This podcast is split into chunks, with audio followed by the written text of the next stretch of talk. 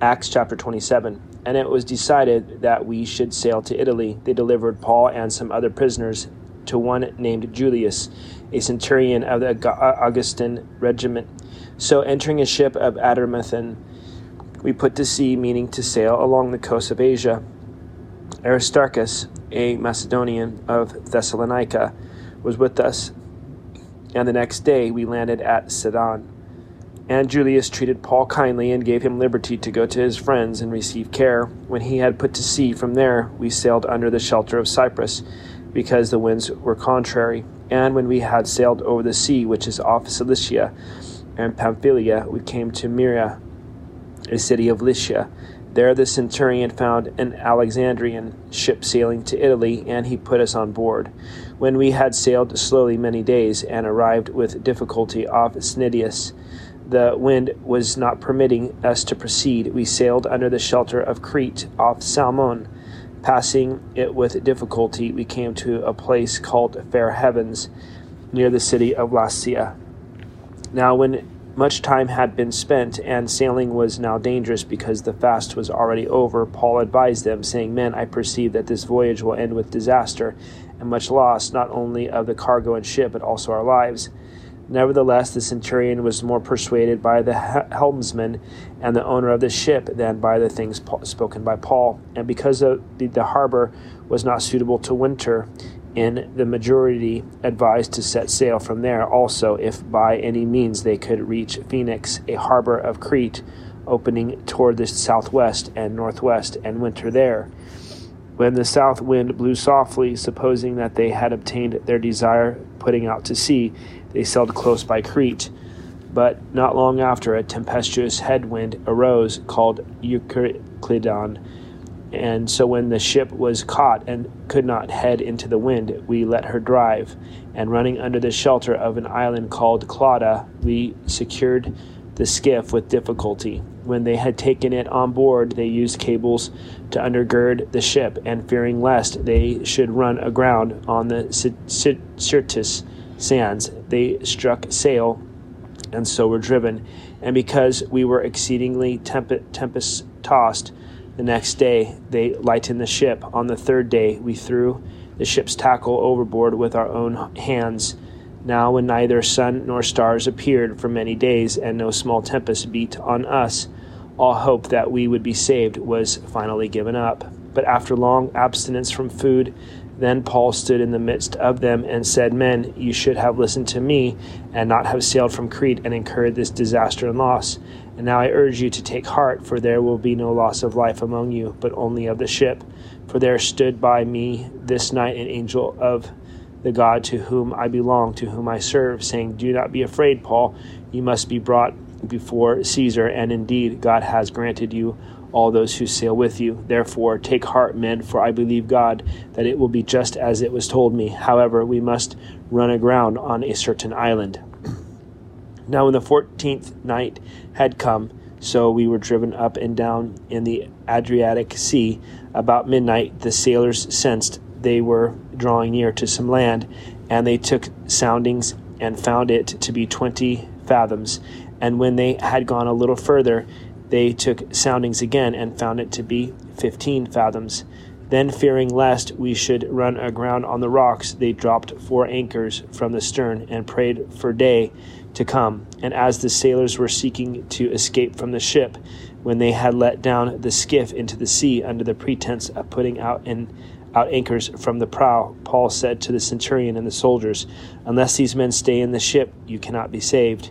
Then the soldiers cut away the ropes of the skiff and let it fall off. And as day was about to dawn, Paul implored them to take food, saying, Today is the fourteenth day. You have waited and continued without food and eaten nothing. Therefore, I urge you to take nourishment, for this is for your survival, since not a hair will fall from the head of any of you. And when we and when he had said these things, he took bread and gave thanks to God in the presence of them all.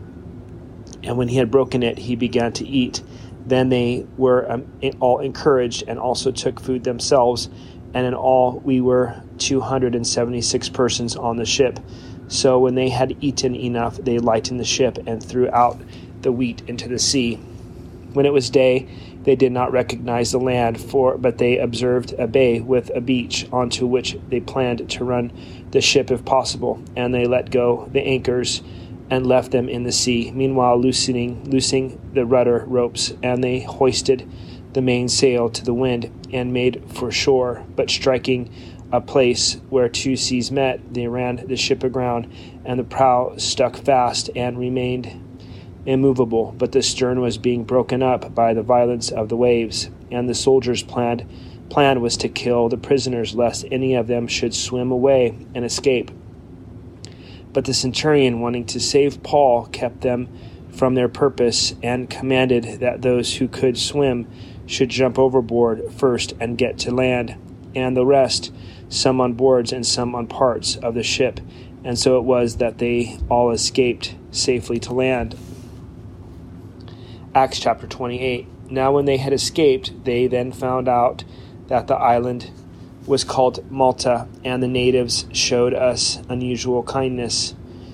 For they kindled a fire and made us all welcome because of the rain that was falling and because of the cold. But when Paul had gathered a bundle of sticks and laid them on the fire, a viper came out because of the, the heat and fastened on his head.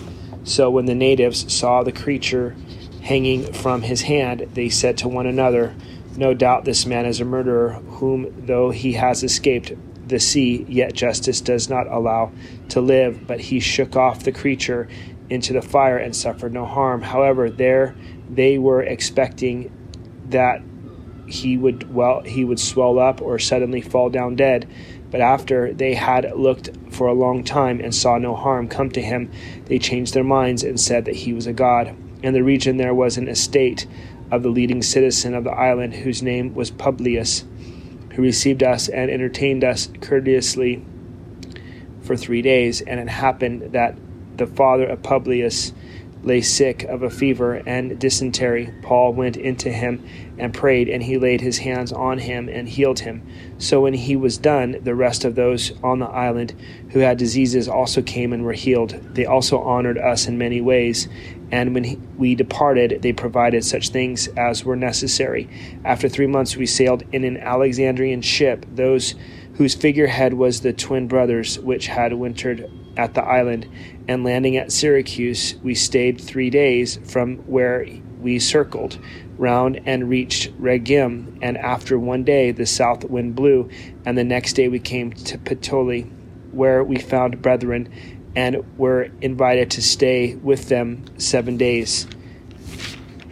And so we went toward Rome, and from there, when the brethren heard about us, they came to meet us as far as Appii Forum and Three Inns. When Paul saw them, he thanked God and took courage. Now, when we came to Rome, the centurion delivered the prisoners to the captain of the guard, but Paul was permitted to dwell by himself with the soldier who guarded him.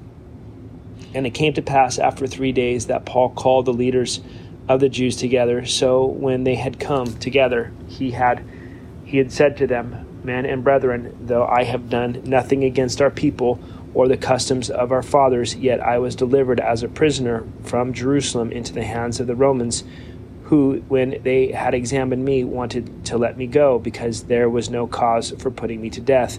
But when the Jews spoke against it, I was compelled to appeal to Caesar, not that I had anything of which to accuse my nation.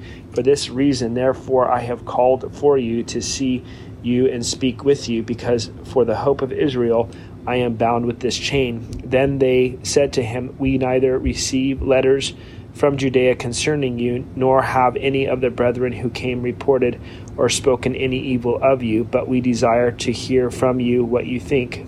For concerning this sect, we know that it is spoken against everywhere. So when they had appointed him a day, many came to him at his lodging, to whom he explained and solemnly testified of the kingdom of God persuading them concerning Jesus from both the law of Moses and the prophets from morning till evening. And some were persuaded by the things which were spoken, and some disbelieved. So when they did not agree among themselves, they departed after Paul had said one word. The Holy Spirit spoke rightly through Isaiah the prophet to our fathers, saying, Go to the people and say, Hearing you will hear and shall not understand, and seeing you will see and not perceive. For the hearts of this people have grown dull, their ears are hard of hearing, and their eyes they have closed, lest they should see with their eyes and hear with their ears, lest they should understand with their hearts and turn so that I should heal them. Therefore, let it be known to you that the salvation of God has been sent to the Gentiles, and they will hear it. And when he had said these words, the Jews departed and had a great dispute among themselves. Then Paul dwelt two whole years in his own rented house and received all who came to him, preaching the kingdom of God and teaching the things which concern the Lord Jesus Christ with all confidence, no one forbidding him.